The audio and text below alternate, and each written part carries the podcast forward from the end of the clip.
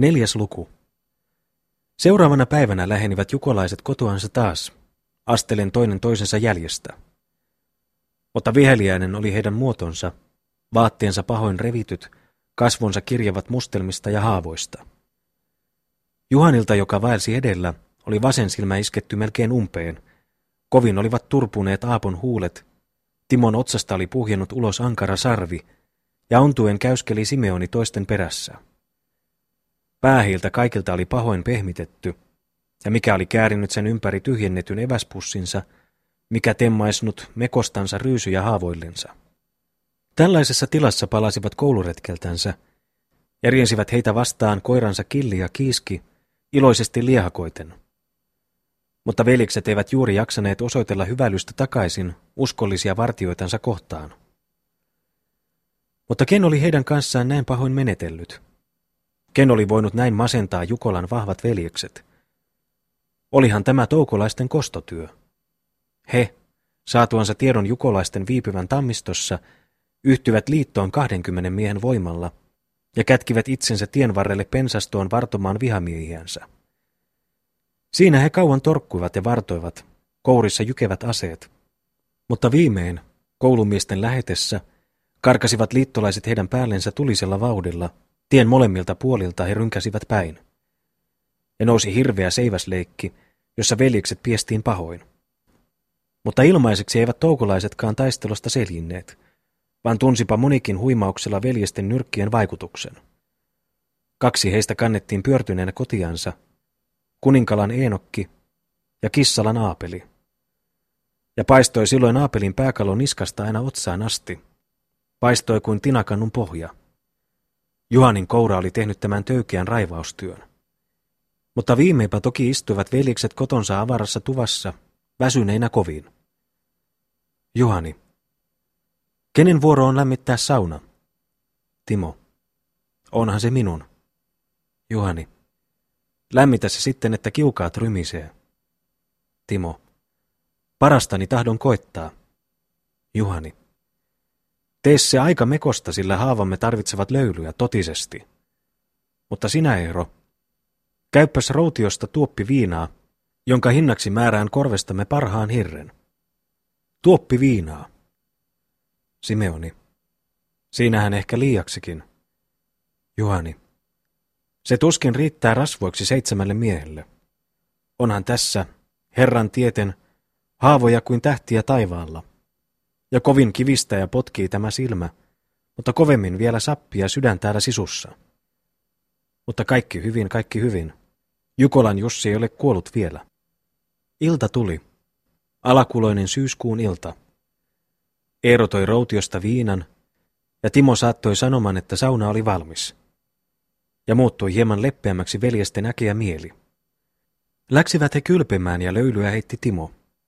Paukahtelivat kiukaan mustuneet kivet ja pilvenä kiiriskeli kuuma höyry ympäri saunaa. Kaikin voimin käytteli nyt kukin mäihäpehmeätä ihanata lehtivihkoansa. He kylpivät ja hautelivat haavojaan, ja kauas kuului saunasta vihtain vinha mätkinä. Juhani, saavatpa nyt haavamme sen turkin polskan. Saunan löyly, sehän sairaan ruumiin ja sielun paras lääke täällä. Mutta kirveleepä silmä kuin peeveli. No kirvele ja karvele, sitä tuimemmin annan sinulle kuumuutta niskaan. Kuinka on turpaslaita, Aapo? Aapo, sulapa tuo vähitellen. Juhani, hutkiele ja nui sitä kuin ryssä koniansa, niin kyllä hän pehmiää. Mutta uutta löylyä, Timo, koska on virkas tänä iltana meitä palvella. Kas niin, poikaseni, annapas tulla vaan. Onpas siellä kuumaa. Onpas siellä kuumaa sillä lailla, sinä vakama veljeni. Lauri. Ottaa kynsiin. Juhani. Saakootpa kynnet kyytinsä myös. Aapo. Herkene jo heittämästä, poika. Onpa muutoin tiemme täältä ulos joka miehen. Eero. Kiittäkäämme häntä vähän vielä, ja olemmepa kartena pian. Juhani. Olkoon jo kylliksi, Timo. Äläpäs heitä enää. Älä helvetissä heitä enää. Lähdetkö alas, Simeoni? Simeoni. Lähdenpä minä poloinen poika, ja ah jos tietää sitten miksi. Juhani. Sanoppas. Simeoni. Muistele ihminen, kadotuksen pätsiä ja rukoile yöt ja päivät. Juhani. Mitä hulluja? Salli ruumiis saada, jos se niin tahtoo. Sillä jota kuumempi löyly, sitä parempi sen parantava vaikutus ja voima. Kyllä sen tiedät. Simeoni. Kenen tämä lämmin vesi tässä ämpärissä kiukaan juurella? Juhani. Se on minun, sanoi Seppä tupaansa. Älä koske siihen. Simeoni. Otanpa siitä pienen lirauksen. Älä Veikkonen, velikulta, muutoin on paha. Miksi et lämmittänyt itsellesi? Tuomas. Mitä tuossa turhia ärhentelet? Otahan minun sangostani, Simeoni. Timo. Taikka minun. Tuossa parven rappusen alla. Juhani. Ota sitten vaikka minunkin ämpäristäni, mutta jätäpäs ainakin puolet jäljelle. Lauri. Eero, sinä riivattu, katso etten viskaisi sinua parvelta alas. Aapo. Mitä konsteja ja koukkuja on teillä siellä nurkassa te kaksi? Juhani. Mitä närinää siellä, hä? Lauri. Toista selkään puhaltelee. Aapo. Siivosti vaan Eero. Juhani. He, vihakiiski. Simeoni. Eero, Eero, eikö löylyn mojava kuumuuskaan tuo mieleesi helvetin tulta? Muistele Hemmolan Juhoa. Muistele Hemmolan Juhoa. Juhani. Hänpä tautivuoteellansa näki sen tulisen järven, josta hän kerran vielä pelastettiin, ja siitä syystä, niin kuin hänelle sanottiin, että hän aina saunan parvella oli muistellut helvettiä. Mutta päivänkö valo tuota kiiltää läpi nurkan? Lauri. Kirkkaan päivän. Juhani. O peto. Sauna veisaa viimeistä värssyänsä. Sen tähden olkoon isännyyteni ensimmäinen pyrkimys uusi sauna. Aapo. Uusihan tässä kyllä tarvitaan. Juhani. Uusi. Uusi ilman kieltoa. Saunaton talo ei käy laatuun, sekä kylpemisen että emännän ja munamiesten muijien lasten saamisen tähden. Niin, röyhäävä sauna, haukkuva halli, kiekuva kukko ja naukuva kissa. Nehän oivan talon tunnusmerkkejä ovat. Niin, onpa sillä tekemistä ja puuhaa, joka meidän talon vastaanottaa. Tarvittaisinpa hieman taasen löylyä, Timo. Timo. Saaman pitää. Simeoni. Mutta muistelkaamme, että on lauantai-ilta. Juhani. Ja katselkaamme, ettei riipu nahkamme pian orressa kuin entisen piian. Hirvittävä tapaus. Simeoni. Tyttöhän ei koskaan ehtinyt saunaan toisten seurassa, vaan kuhkaili ja kahkaili siellä muiden jo maatessa. Mutta eräänä lauantai-iltana viipyi hän tavallista kauimmin. Käytiinpä häntä etsimään, mutta mitä löydettiin hänestä? Ainoastaan nahka orressa. Ja oikeinpa mestarin tavalla oli tämä nahka nyljetty. Olivatpa siinä hiukset, silmät, korvat, suu ja vielä kynnetkin jäljellä. Juhani. Olkoon se tapaus meille. Kas, kas, kuinka vihaisesti tuo selkäni ottaa löylyä. Niin kuin et olisi saanut maistaa vihtaa sitten uutta vuotta. Lauri. Mutta kuka oli hänen nylkenyt? Timo. Kuka? Kysy sitä. Kukas muu kuin se? Juhani. Pääukko. Timo. Niin. Hän, joka käy ympäri kuin kiljuva peura. Kauhea tapaus. Juhani. Pistäpäs, Timo poika, tuo paitani tuolta orrelta kouraani. Timo. Ja tämäkö? Juhani. No, Eeron tilkkusta hän tarjoaa tässä miehelle. Voi sinua. Tuo keskimmäinen tuossa. Timo. Ja tämäkö? Juhani. Siinähän aikamiehen mekko. Tattis vaan. Kauhea tapaus sanon minäkin, mentyäni vielä äskeiseen. Mutta olkoon se meille muistimiseksi, että aatosta juhla korkein. Nyt peskäämme itsemme puhtaiksi, kuin olisimme lähteneet napamuijan nopsista kourista, ja sitten tupaan paita kainalossa, ja tulehtunut ruumis saakoon niskaansa oikein raikasta ilmaa. Mutta luulenpa, Tuo silmäkulta kuultelee hieman. Simeoni. Mutta eipä kuultele tuo jalkani, vaan särkeä ja mojoo kuin kiehuvassa mujussa. Mihin joudun sen kanssa minä kurja? Eero. Pane koreasti maata tultuamme tupaan ja rukoile jalkain voidetta. Ja sitten kiitä luojaas, joka sinun tänäpänä varjeli, et ole jalkaas kivehen loukannut, niin kuin luemme ehtoorukouksessa. Simeoni. Minä en kuule sinua. Minä en kuule. Eero. Rukoile sitten korvarasvaa myös. Mutta astuppas jo liikkeelle. Jääpä muutoin tänne peijakkaan saaliksi. Simeoni. Korvani ovat sinua kohtaan ummessa. Ummessa hengellisellä tavalla.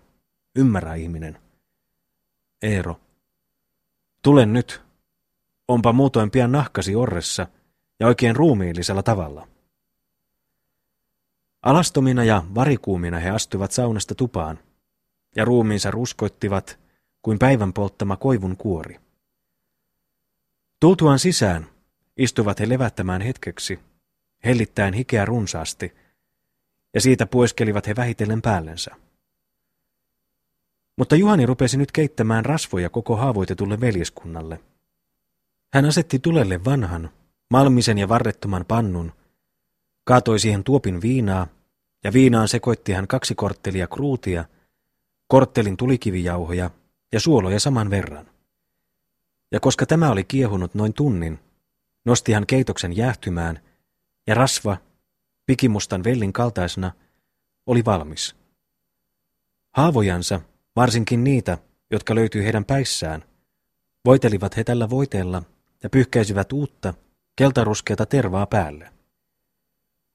Ja silloinpa kovin likistyvät heidän hampaansa yhteen ja kasvonsa mustenivat hirveästi, niin karvasteli haavoissa ankara lääke. Mutta Simeoni rakensi ehtoollisen, kantoi pöytään seitsemän reikäleipää, kuivan naudankontan ja harjallisen pöytyrin naurisautaa. Mutta ruoka tänä iltana ei kovin heille maistanut, vaan pienpä siirtyivät he pöydästä, riisuivat päältänsä ja painuvat alas vuoteillensa. Yö oli pimeä ja kaikkialla vallitsi äänettömyys ja hiljaisuus. Mutta äkisti valkeni avaruus Jukolan ympärillä. Sen sauna oli syttynyt tuleen. Sillä kuumaksi oli Timo lämmittänyt harmaakivisen uunin, josta seinä rupesi kytemään ja loimahti viimein liekkiin. Ja niinpä ihanassa rauhassa paloi rakennus tuhaksi, yhdenkään silmän näkemättä. Ja koska aamu koitti, löytyi Jukolan saunasta jäljellä ainoastaan muutama kytevä kekälle ja uunin hohtava raunio. Viimein puolipäivän aikana heräsivät myös veljekset, nousivat jotenkin raittiimpina kuin menneenä iltana, pukivat päällensä ja rupesivat murkinalle, joka nyt tuntui heille makuisaksi. Kauan he atrioitsivat sanakaan lausumatta, mutta lopulta nousi juttu tuosta jyrkeästä tapauksesta tiellä Tammiston ja Toukolan välillä. Juhani. Aika saunan saimme totisesti, mutta ryöväreinä he karkasivat päällemme seipäillä ja karangoilla. Mutta ah, olisi meillä myös ollut aseet kourissa ja vaara silmissämme varoilla, niin saattaisinpa tänäpänä Toukulan kylässä arkunlautoja ja haudankaivajalla olisi työtä. Kissalan aapelille annoin kuitenkin osansa. Tuomas. Valkea hiukseton linja juoksi hänen otsaltansa niskaan alas kuin linnunrata syksytaivaalla. Juani, sinä näit sen. Tuomas, minä näin sen. Juhani, hän on saanut, mutta muut, muut Herran Kiesus. Eero, heitä kostamme aina ytimiin asti. Juhani, lyökäämme kaikki yksimielisesti päämme yhteen ja nouskoon siitä tuuma verrattomaan kostoon. Aapo, miksi tekisimme iankaikkiset tuot? Käykäämme lakiin ja oikeuteen, vaan ei oman käden työhön. Juhani. Ensimmäisen toukolaisen, jonka saan kynsiini, syön kitani elävältä nahkoineen ja karvoineen. Siinä on laki ja oikeus. Simeoni. Kurja veljeni, aiotko sinä koskaan joutua taivaan perilliseksi? Juhani. Mitä huolin taivaasta, ellen saan nähdä tuhkalan Matin verta ja rapaa? Simeoni. Voi hirmu itseäs, voi hirmu. Täytyy itkeä. Juhani. Itke sinä kissan kuolemasta, vaan älä minun tähteni. Hmm. Minäpä teen makkaroita. Tuomas. Tämän raatelemisen kostan minä kerran. Sen lupaan ja vannon. Susihan miestä näin menettää. Juhani. Villisusi. Minä vannon saman valan. Aapo. Se kosto lankee takaisin omalle niskallemme, mutta lain tuomio rankaisee heidät ja palkitsee meidät. Juhani. Mutta lain kautta ei tule kärsimään heidän selkänsä näistä haavoista, joita kannamme. Aapo. Sitä hullummin heidän kukkaronsa ja kunniansa. Simeoni. Pois mielestämme verinen kosto, ja turvatkaamme lakiin. Niin tahdon, vaikka mieleni kovin kamokin käräjätalon menoa ja hälinää. Juhani. Jos siihen tulee, niin eipä juuri kömmähdy tämä poika siinäkään paikassa. Tosin pamppailee sydän hieman, koska ensi kerran seisomme korkean oikeuden pöydän edessä, mutta pienpä itsensä röyhistää aikamies. Muistanpa vielä, oltuani vierasmiehenä Koivulan Kaisarukalle, joka etsi elatusta lapsellensa. Muistanpa, koska komsarius huusi, Juhani Juhanin poika Jukola, Toukolan kylästä. Timo. Ja nuorempi veljensä Timoteus. Minähän olin siellä myös. Ja saipa Kaisa lapsellensa isän, että paukahti. Minähän olin vierasmiehenä myös, Juhani. Juhani. Olit, olit. Mutta sielläpä vasta väkeä porstua, porras ja piha täys. Porstuassapa istuin minä ja juttelin Tammiston Kyöstin kanssa. Mitä ja kuinka paljon piti lain edessä lausuman. Hartaasti juuri haastelinkin hänelle, nyppien takkinsa nappia noin, tuolla tavalla, koska komsarius eli sudenkutsia huusi korkealla äänellä, että kyllä monen silmät ja korvat pöllähtivät pystyyn. Juhani Juhanin poika Jukola, Toukolan kylästä. Timo. Ja nuorempi veljensä Timoteus. Ja saipa koira vieköön, Kaisa lapsellensa isän. Juhani.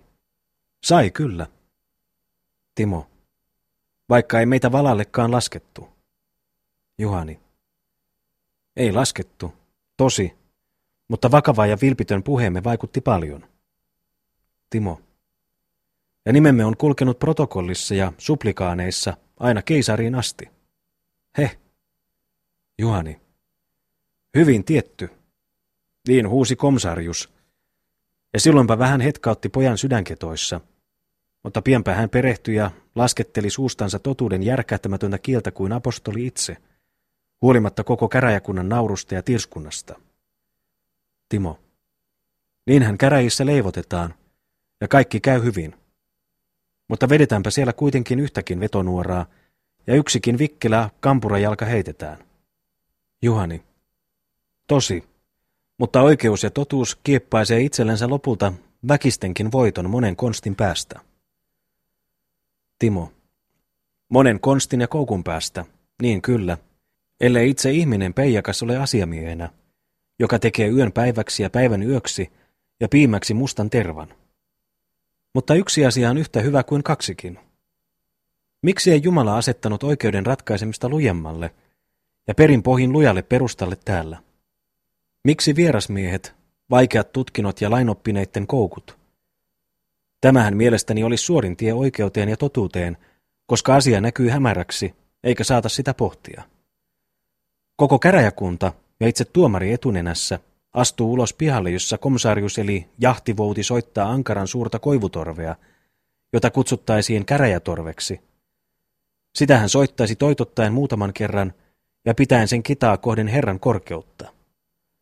Mutta silloin aukenisi taivas ja oikeuden enkeli ilmestyisi kaikelle kansalle, kysyen korkealla äänellä, mitä komsarius tahtoo. Mutta häneltä kysyisi komsarius takaisin korkealla huutavalla äänellä, onko kannustettu miesi viaton vai syyllinen? Nytpä kirkastettu enkeli antaisi vastauksen, jonka oikeutta ei kenenkään tarvitsisi epäillä, ja jonka mukaan tulisi miestä joko päästää Herran huomaan tai sukia oikein aika lailla. Niinpä, luulen minä, kävisi hyvin kuntoon kaikki. Juhani. Miksi niinkään paljon komentoa ja hunööriä? Katsokaapas kuinka minä olen tuumiskellut asiaa. Olisinpa luojana asettanut näin. Syytetty mies, vahvistakoon sanansa valalla, pyhällä valalla, Ja jos hän oikein vannoo, niin lähteköön vapaana miehenä marssimaan kotiansa taas. Mutta jos häntä miellyttäisi pistää suustansa valheen, niin auetkoon allansa matoinen maa ja nielköön hänen helvettiin alas.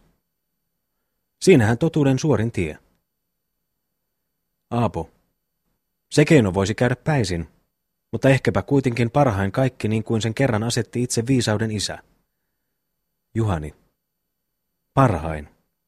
Tässä istumme revittyinä rupisina silmäpuolina kuin kollikissat maaliskuussa. Onko tämä herttaista? Peeveli. Tämä maailma on suurin hulluus, mikä löytyy auringon alla. Simeoni. Niin on hän asettanut, Herra, sillä hän tahtoo koetella ihmislapsen voimaa uskossa. Juhani. Voimaa uskossa. Hän koettelee ja kokee, mutta hänen koetustensa kautta menee sieluja siihen iankaikkiseen saunaan niin kuin sääksiä vaan. Sinne, johon en soisi kärmettäkään minä, vaikka syntinen ihminen. Tuomas. Kova leikki on tämä elämä ja maailma. Vähämpää on kuhunkin toivoa niin pienestä osasta kuin Josua ja Kaaleppi 600 000 miehen seassa. Juhani. Oikein. Mitä on siis tämä elämä? Helvetin porstua. Simeoni. Juhani, Juhani, malta mieles ja kieles. Juhani. Helvetti valmis, sanon minä, jos oikein pahan pääni päälleni otan. Minäpä täällä olen kärsivä sielu ja toukolampojat perkeleitä, haarut kourissa. Häijyjä henkiä ovat ihmiset meitä kohtaan. Aapo. Astukaammepas hieman omaan poveemme. Ihmisten vihan olemme kenties suureksi osaksi itse virittäneet ja voimassa pitäneet.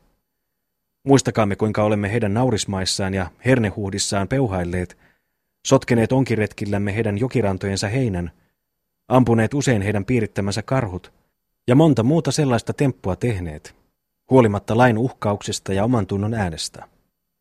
Simeoni, olemmehan vihoittaneet taivaan ja maan. Useampa maata pannessani ja muistellessani nuoruutemme ilkivaltaisia töitä, pistelee aivan kipeästi kurjaa rintaani tuo oman tunnon tulinen miekka. Ja tuntuupa kuin kuulisin eriskummallisen kohinan kuin kaukaisen, huokailevan sateen, ja kuin synkeä ääni vielä kuiskaisi minua korvaan.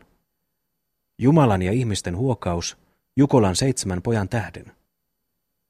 Tuho uhkaa meitä, veljet, eikä kiillä meille onnen tähti ennen kuin on meidän ja ihmisten väli paremmalla kannalla. Miksi emme siis kävisi pyytämään anteeksi, luvaten tästä lähin toisin eleskellä? Eero. Minä itkisin, jos taitaisin. Simeoni, Simeoni. Ei paljon puutu, ettet. Jaa, ei paljon puutu. Mutta menet tällä haavalla matkaas. Simeoni. Niin, niin. Kyllähän viimeisenä päivänä nähdään.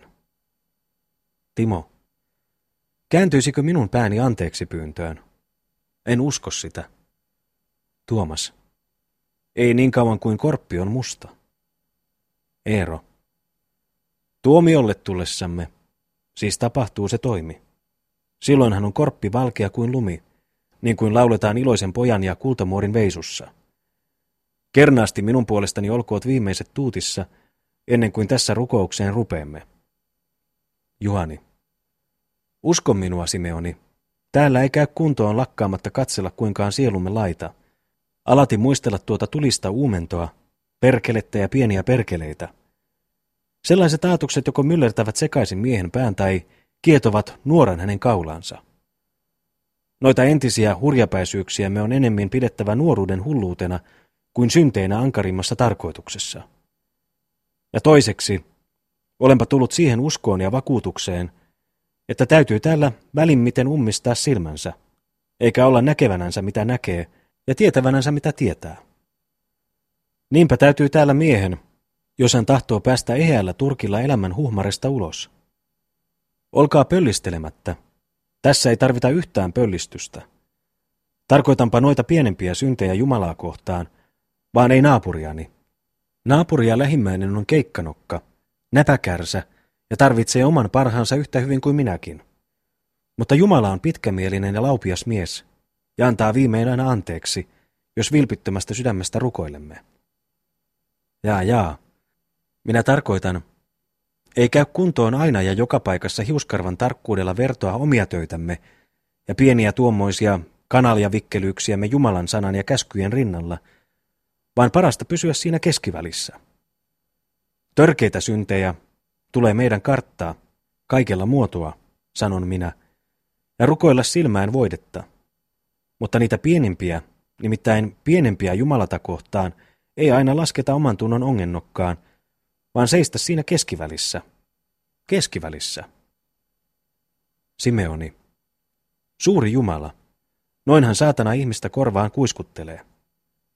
Timo. Juuri niin kuin Ollin muori viinahimossa pistää tuiskujuttuja Mäkelän emännälle. Aapo. Juhani lausui muutaman sanan, joita ihmeellä ja närkästyksellä kuultelin. Veli, niinkö opettaa meitä Jumalan käskyt? Niinkö opetti meitä äitimme?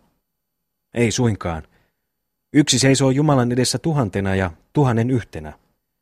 Mitä siis leksottelet pienemmistä synneistä? Mitä keskivälistä? Puolustaen kahden Herran palvelusta. Sanoppas Juhani, mikä on synti? Juhani, mikä on totuus, sinä Jukolan Salomoni, Herra Jupisteri ja Ukko Paavo Savosta?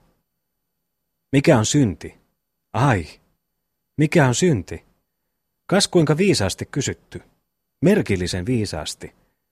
Onpas siinä päätä, siinä meidän pojassa. Onpa tottakin. Niin kuka enää puhukaan?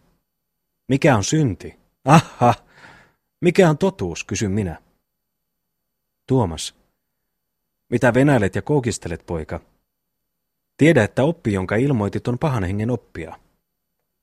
Juhani. Tahdonpa teille kertoa elävän esimerkin, joka puolustaa uskoani lujasti. Muistelkaapas entistä kirkonkylän nahkuria. Mies tuli kummiin aatoksiin sielustansa, synnistä ja maailman mammonasta, ja rupesi paljon muuttelemaan entistä elämäänsä. Niinpä lakkasi hän äkisti ottamasta vastaan ja antamasta nahkuja sunnuntai- ja juhlapäivinä, huolimatta siitä kuinka tärkeäksi talonpoika katsoi yhden tien ja kaksi asiaa. Turhanpa varoittelivat häntä ystävänsä, koska huomasivat työn häneltä vähenevän päivä päivältä, mutta hänen virkaveljellensä naapuritalossa ehtimiseen enenevän. Ainapa vaan vastasi hullu mies. Minun kätteni työn Jumala kylläkin siunaa, vaikka olisikin sitä vähemmin. Mutta hänen, joka luulee nyt tempaavansa leivänpalan suustani, hänen pitää viimein niittämään kirousta otsansa hiestä. Koska ei hän Herran sapattia kunnioita. Niin hän lausuili, kävellen töllötellen pyhäpäivinä virsikirja kourassa, silmät ympyriäisinä päässä ja tukka pystyssä kuin pommin Pietarin tukka. Mutta mitenkäs tuossa kävi miehen lopulta?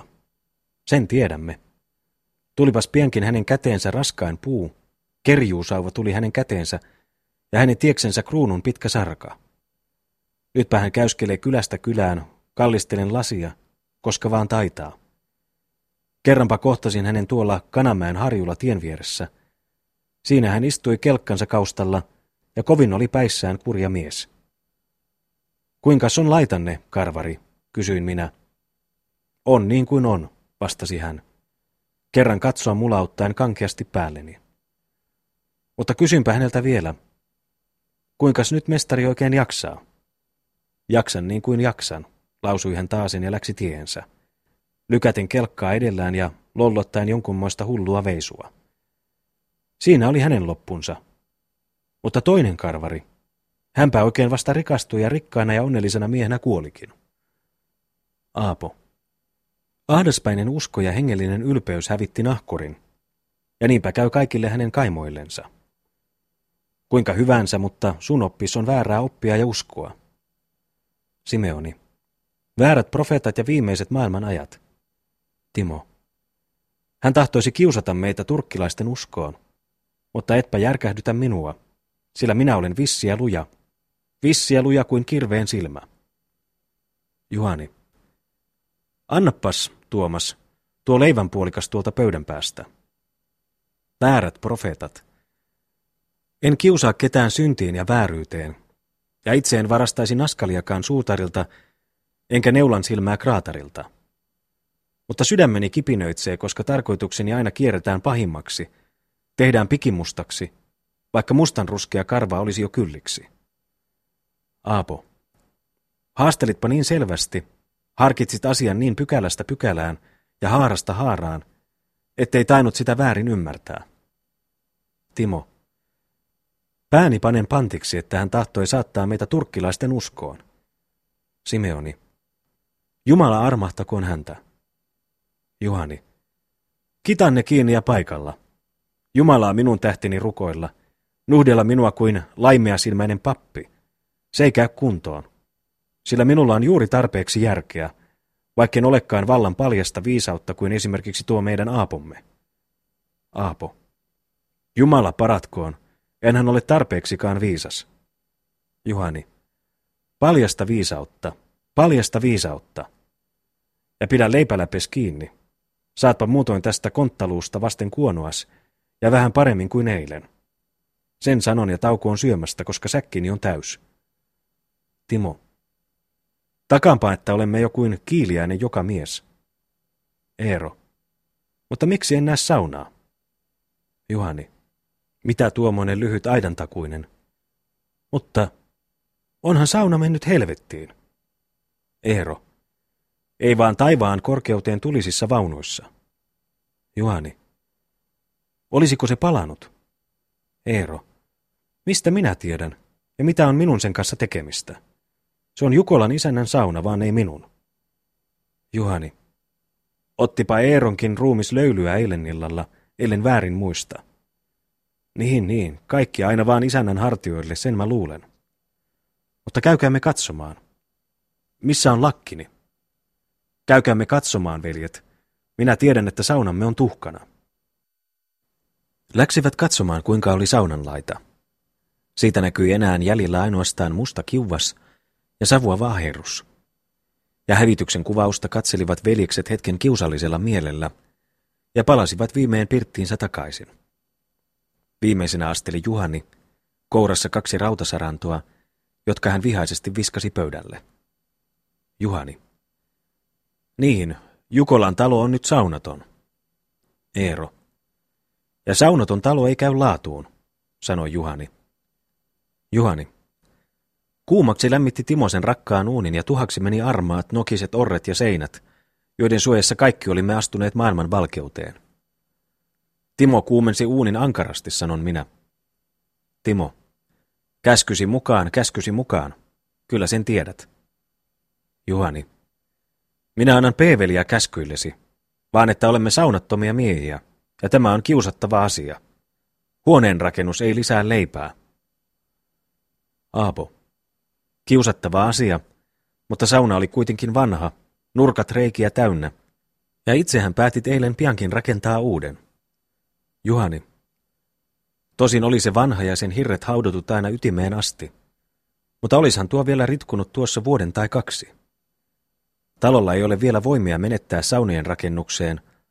Pellot, pellot ovat tässä ensiksi kynsiin otettavat. Tuomas. Jääpä sinulta pellot niin kuin mennä kesänä huikea aroniittu, jonka muhkean heinän annoimme lakastua ilman yhtään ainoata viikatteen sivallusta. Mutta oma tahtos. Ainapa koska muistuttelin sinua sen niittämisestä, vastasit tuohon. Emmehän lähde juuri vielä. Heinä kasvaa vielä, että rotisee. Juhani. Se on mennyt asia, eikä se parane siitä, että sitä leksottelet. Aroniittu kasvaa sitä uhkeammin tulevana kesänä. Mutta kuka on mies, joka astelee kohden taloamme tuolla pellolla? Tuomas. Lautamies Mäkelä. Mitä tahtoo mies? Juhani. Nyt peijakas on irti. Kruunun nimessä hän tulee, ja tuon kirotun tappeluksen tähden toukolaisten kanssa. Aapo. Jälkimmäisessä ottelossa on laki puolellamme, mutta edellisessä katsokaamme eteemme. Sallikaat minun tehdä hänelle asiasta selko. Juhani. Mutta minä, veljeksestä vanhin, tahdon myöskin sanavaltaa, koska yhteinen etu on puheena. Aapo. Mutta katso, et haastele itseämme säkkiin, jos täytyisi meidän niin kuin vähän mutkistella. Juhani. Kyllä minä tiedän. Sisään astui Mäkelä, oiva ja suopeamielinen lautamies. Kuitenkin tuli hän ajaen toista asiaa kuin sitä, jota velikset arvelivat. Mäkelä. Päivää. Velikset. Päivää. Mäkelä. Mitä hirveyksiä näen minä? Pojat, kuinka on laitanne? Ryvittyinä sinimarjoissa, ruvessa ja ryysyt päässä. Voi teitä viheliäisiä. Juhani. Kyllä koira haavansa nuolee, mutta katsokoot sudet itseänsä. Tästäkö syystä seisotte huoneessamme nyt? Mäkelä. Mitäpä tiesin minä tästä? Mutta veliksetkö raatelevat toinen toistansa tällä tavalla? Hävetkäät. Juhani. Te erehdytte, Mäkelä. Velikset ovat kohdelleet toinen toistansa kuin enkelit. Tämä on naapurien työ. Mäkelä. Kuka on sitten tämän tehnyt? Juhani. Hyvät naapurit. Mutta saanko kysyä, mistä syystä olette käynyt meitä tervehtimään? Mäkelä. Tuikeasta syystä. Pojat, pojat, onpa nyt edessänne tuhon päivä. Juhani. Millinen on tämä päivä? Mäkelä. Häpeän päivä. Juhani. Koska se nousee? Mäkelä. Provastilta olen saanut tuiman käskyn saattaakseni teitä tulevana sunnuntaina kirkolle. Juhani. Mitä tahtoa hän meistä kirkolla? Mäkelä. Istuttaa teitä jalkapuuhun, suoraan sanottu. Juhani. Mistä syystä? Mäkelä. Hänellä on monta syytä. Te hurjat ja hullut säritte lukkarin akkunan ja karkasitte häneltä kuin sudet. Juhani. Meitä lukkari raateli kuin villisusi. Mäkelä. Mutta mitä on provasti teille tehnyt? Juhani. Ei kirpun kipeätä. Mäkelä. Ja kuitenkin olette häntä pilkanneet ja häväisneet tuon avosuisen, hävyttömän kuppakaisen kautta. Lähetitte Rajamäen kauheata rykmenttiä myöten sikamaisimpia, oikein konnan lauseita terveisinä ylhäiselle miehelle ja seurakuntamme paimenelle. Sepä verrattoman julkea rohkeus. Juhani. Kyllä se on totta, mutta se todistettakoon, sanoi kaikkisten Jaakko. Mutta niin en sano minä. Mäkelä. Mutta nyt, tietäkäät, että teitä provastimme Ankarin kosto kohtaa. Nyt on hän teille armoton mies. Aapo. Istukaat Mäkelä, niin keskustelemme asiaa vähän laveammalta ja syvemmältä. Katsokaapas tätä paikkaa. Taitaisiko provasti kruuvata meitä jalkapuuhun Rajamäen Kaisan valheista? Ei suinkaan. Näytettäköön asia laillisesti toteen, mitä olemme lausuneet ja millä tavalla hänen kunniansa leikanneet. Juhani. Ensin asia tutkitaan, ennen kuin miestä hutkitaan. Se on tietty se. Mäkelä. Mutta toinen kysymys, tuo lukemisen seikka. Sepä kuitenkin antaa hänelle joltisen vallan kirkkolain kautta, jota hän nyt varmaan on vihoissansa käyttävä teitä kohtaan. Juhani. Lukupuuhassa on puolellamme Jumalan asetus ja laki, joka lyö sitä yritystä vastaan. Katsokaas, hän on jo äitimme kohdussa antanut meille niin kovat päät, että lukemaan oppiminen on meiltä mahdoton asia. Mitäs tehdään, Mäkelä? Kovin epätasaisesti lankeavat täällä hengenlahjat päämme päälle. Mäkelä. Päänne kovuus on teiltä tyhjä luuloitus. Ahkeruus ja jokapäiväinen harjoitus voittaa viimein kaikki. Isänne oli parhaita lukijoita. Aapo. Mutta äitimme ei tuntenut yhtään ainoata kirjaintakaan, ja kuitenkin oli hän totinen kristitty. Juhani. Ja kasvatti ja kuritti poikiansa Jumalan pelossa. Jumala siunatkoon muijaa. Mäkelä. Eikö koittanut hän teitä kohtaan apua muiden taidoista? Juhani. Koitti kyllä parastansa. Hän koittikin Männistön muorin kautta. Mutta äkeä ämmä rupesi kohta löylyttelemään selkäämme ja tupansa muuttui silmissämme hirveämmäksi peikon luolaa, emmekä lopulta astuneetkaan mökkiin sisään, vaikka he meitä pieksivät kuin tulta pohtain. Mäkelä. Olittepa silloin ymmärtämättömiä, mutta nyt seisotte miehinä kannallanne, ja järkevä, terve mies voi mitä hän tahtoo. Sen tähden osoittakaat sekä provastille että koko maailmalle, mitä miehuus voi. Sinua, Aapo, jolla on niin järkevä mieli, ja jolta ei puutu yhtä ja toista tietoakaan, vaan jonka tarkka muisto säilyttää kaiken nähdyn ja kuullun. Sinua minun täytyy ihmetellä, ettet jo ole tehnyt toisin. Aapo. Vähänpä tiedän minä. No, tiedän toki yhtä ja toista. Vainaa sokea enommehan kertoili meille monta asiaa, Kertoi raamatusta, merimatkoiltansa ja maailman rakennosta. Ja silloinpa aina häntä kuultelimme hartaalla mielellä. Juhani. Kuultelimme korvat pystyssä kuin jänikset, koska ukko meille jutteli Mooseksesta, Israelin lapsista, tapauksista kuningasten kirjassa ja ilmestysraamatun ihmeistä. Ja heidän siipeensä havina oli kuin ratasten kituna, koska he sotaan juoksevat. Herra Jesta, me tunnemme paljon ihmeitä ja asioita, emmekä olekaan juuri niin villittyjä ja pakanoita kuin luullaan. Mäkelä. Mutta aapiskirjasta teidän täytyy alkaa, päästäksenne kristillisen seurakunnan oikeiksi jäseniksi. Aapo. Mäkelä, tuolla laudalla näette seitsemän aapiaista, jotka ovat ostetut linnasta, ja tämä ilmestys todistakoon meidän pyrkivän oppia kohden. Provastimme osoittakoon meitä kohtaan hieman vielä kärsimystä, ja minä luulen, että asiastamme sikiää, syntyy ja kasvaa jotain. Juhani. Hän osoittakoon kärsimystä ja tahdonpa maksaa hänelle kymmenykset kahdenkertaisesti, ja nuoren linnun lihaa ei pidä hänen kupistansa puuttuman lailliseen aikaan. Mäkelä. Eipä auta tässä, luulen minä, rukoukset ja koreat lupaukset, koska muistelen hänen kiivasta ja oikeata vihansa teitä kohtaan. Juhani. Mitä tahtoo hän sitten meistä, ja mitä tahdotte te? Hyvä. Tulkaapa seitsemänkymmenen miehen kanssa ja verta pitää sittenkin ruiskuaman. Mäkelä. Mutta sanokaa, että kuinka aiotte käydä käsiin, oppiaksenne aapiaista ja vähäkatkismusta, joka on provastimme tärkein määräys. Juhani. Kokea tässä kotona Männistön muorin tai hänen tyttärensä Venlan opetusta. Hyvä lukijoita naisia molemmat. Mäkelä. Tahdonpa ilmoittaa aikeenne provastille, mutta oman rauhanne tähden käykäät pyytämään häneltä anteeksi hävytöntä elkeänne. Juhani. Sitä pykälää tahdomme harkita. Mäkelä. Tehkäät niin kuin sanon. Ja tietäkäät, ellei hän teissä huomaa vilpitöntä, ahkerata harrastusta, niin jalkapuussa, jalkapuussa istutte koreasti joku sunnuntaipäivä kirkon kivijalan juurella. Sen sanon. Ja jääkäät hyvästi. Juhani. Hyvästi, hyvästi. Tuomas. Täyttä päätäkö sinä haastelit hänelle Männistön muorista ja hänen tyttärestään? Täyttä päätäkö sinä puoliksi melkein lupasit käydä konttimaan provastin edessä? Juhani. Ei ollut siinä merkiksikään täyttäpäätä, ja todentekoa ei merkiksikään. Ajan voittamisen tähden poika lörpötteli näin. Männistön muori tai Venla johdattamaan tässä kirjatikkuamme. Sitähän jo naureskelisivat kaikki Toukulan sijatkin.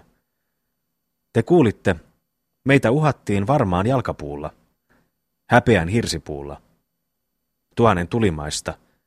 Eikö ole meillä valta elää rauhassa ja tahtonsa mukaan omalla kannallansa, koska ei hän seiso kenenkään tiellä, ei loukkaa kenenkään oikeutta. Kuka voi sen kieltää? Mutta sanonpa kerran vielä, papit ja virkamiehet kirjoinensa ja protokollinensa ovat ihmisten häjyt henget. Oh sinä mustasika, voi päivää kirottua täällä. Niinpä nyt ylisniskoin meitä kohtaan kovan onnen nuijaukset ja ihmisten kiusanteot, että olen valmis juoksemaan pääni seinään. Oh sinä mustasonni, Venla meille antoi rukkaset, tehneet ovat he meistä myrkyllisen pilkkaveisun. Lukkari meitä rääkkäsi kuin pahalainen itse. Toukulan pojat meitä hakkasivat kuin nummea vaan. Selkäämme saimme kuin jouluporsaat, ja oikeinhan joulupukkeina käyskelimme tässä yksisilmäisinä tonttuina, ryysyt päässä. Mitä vielä? Onhan kotomme nyt ilman köyhän ainoata kestiä, ilman kiukaan kohisevaa löylyä. Tuollahan kytee ja savua entisen armaan saunamme aherrus. Ja sitten hän on jäljellä vielä perkeleistä pahin. Hm. Kymmenellä lävellä irvistelee meitä vastaan kirkonporstoista jalkatukki. Kirkas tuli. Ellei tämänkaltainen kiusantemppujen rykelmä vie partaveista miehen kurkkuun, mikä sitten? Oh sinä sarvipää sonni. Eero. Nyt muistat hieman väärin. Jalkapuussa ei olekaan kymmentä läpeä. Juhani. Kuinka monta sitten? Eero. Kuinka monta tähteä Otavassa? Kuinka monta poikaa Jukolassa? Juhani. Seitsemän poikaa meitä on. Siis seitsemän läpeä ja seitsemän poikaa. No sitä hullumpi. Seitsemän läpeä. Aina sitä hullumpi vaan. Mutta ampukoot he päällemme kaikki kiukkunsa nuolet. Mehän puremme läpikiusatut sydämemme kovaksi kuin kipinöitsevä teräs. Puhaltakoot meitä kohtaan joka haaralta myrkkyä kuin käärmeet, ja taivas satakoon päällemme paljasta sappea. Me kuitenkin, silmät ummessa, kiristäen hammasta ja myristen kuin villit härjät, rynkäämme päisin. Ja jos viimein kiskottaisin meitä jalkapihtiin kruunun voimalla, niin ihanalla ilollapa istuisin konttipuussa minä. Aapo. Miksi ilolla? Juhani. Ethän sinä käsitä mun veljeni. Vihan tuomio voimaa. Koston tuuma saattaisi pojan unohtamaan kaiken häpeän, ja häpeähän on heidän tarkoituksensa. Aatos, veristää tuota herra provastiamme. Sehän maistuisi vihaiselle mielelleni kuin hunajakaste. Enkä tuossa veistä, en pyssyä käyttelis, kuin entinen Karjalan mies. En vaan kynsillä ja hampailla iskisin hänen kurkkuunsa kuin susi-ilves. Kappaleeksi, tuhanneksi kappaleeksi repisin miehen. Ja niinpä saisin oikein maiskutella kostoni herkkua. Tekisinpä niin, vaikka olisin kymmenen hengen omistaja ja jokaista henkeä kymmenen vuotta rääkättäisiin piikkitynnörissä. Eihän tuo mitään olisi koston hekuman suhteen.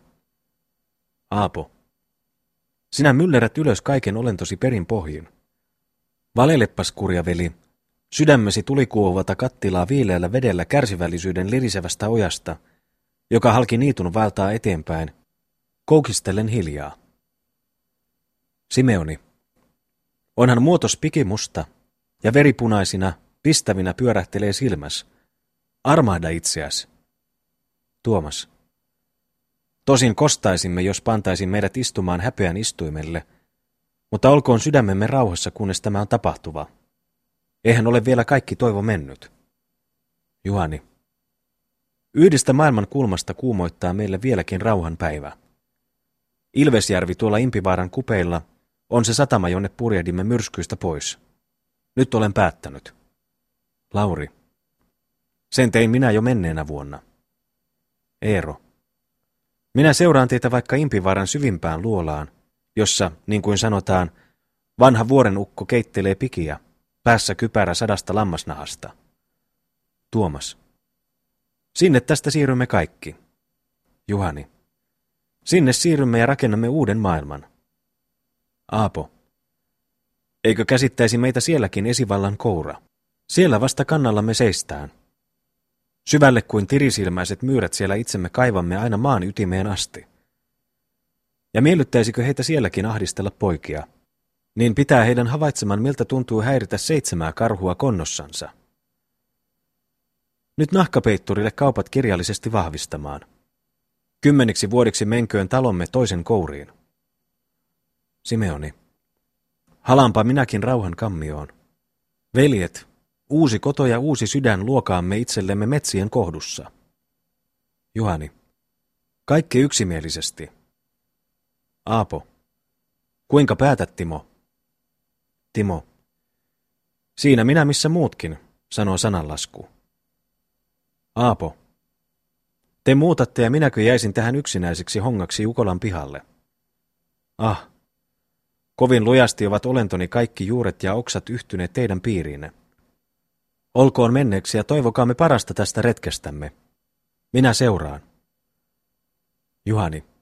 Oivallista. Nyt nahkapeitturille joka mies. Laillista välikirjaa tekemään. Kaikki yksimielisesti. Läksivät he miehissä välikirjan tekoon. Vourasivat talonsa nahkapeitturille kymmeneksi vuodeksi ja kirjallisesti määrättiin seuraavat pykälät. Nahkapeitturi hallitsee ja viljelee taloa kymmenen vuotta. Kolme ensimmäistä vuotta ilman yhtään vouraa, mutta siitä lähin maksakoon hän veliksille seitsemän tynnöriä rukiita vuodelta ja rakentakoon uuden saunan ennen vouraajan loputtua. Vapasti ja joka paikassa Jukolan metsissä pyydystelkööt veljekset, ja mitä otuksia hyvänsä, joihin vaan on laillinen lupa. Talon piirin pohjoisessa osassa, Impivaran seudussa, olkoon heillä valta tehdä ja elää tahtonsa mukaan sekä maalla että metsissä. Pyhäinmiesten päivänä ottaa nahkapeitturi haltuunsa talon, mutta veljeksillä, jos heitä niin miellyttää, Olkoon syntymäkodossaan vielä tulevan talven suoja. Nämä olivat pääehdot välikirjassa. Tuli marraskuu ja nahkapeitturi oli kuorminensa Jukolan pihalla ja vastaanotti talon hallituksen määrätyksi ajaksi. Mutta veljekset, karttaaksensa provastia ja hänen käskyläisiänsä, elelivät tämän talven enimmin metsissä, hiihdellen ympäri ja pyydystellen, ja majailivat sysikoijussa Impivaaran aholla. Muutto ei kuitenkaan ollut vielä oikein miten tehty hevosella ja muilla välttämättömillä kappaleilla. Tämä oli määrätty tapahtumaan, koska suvi oli tullut. Kuitenkin pitivät he jo tulevasta pirtistänsä huolta. Hakkasivat hirret kevääksi kuivamaan ja vierittelivät perustuskiviä kantoiselle aholle, jyrkän vuoren alle. Niin meni talvi, ja sen kuluessa ei joutunut veljeksille provastelta minkäänlaista käskyä, ei muistutusta. Odottiko hän, vai oliko hän heittänyt heidät kohtalon huomaan?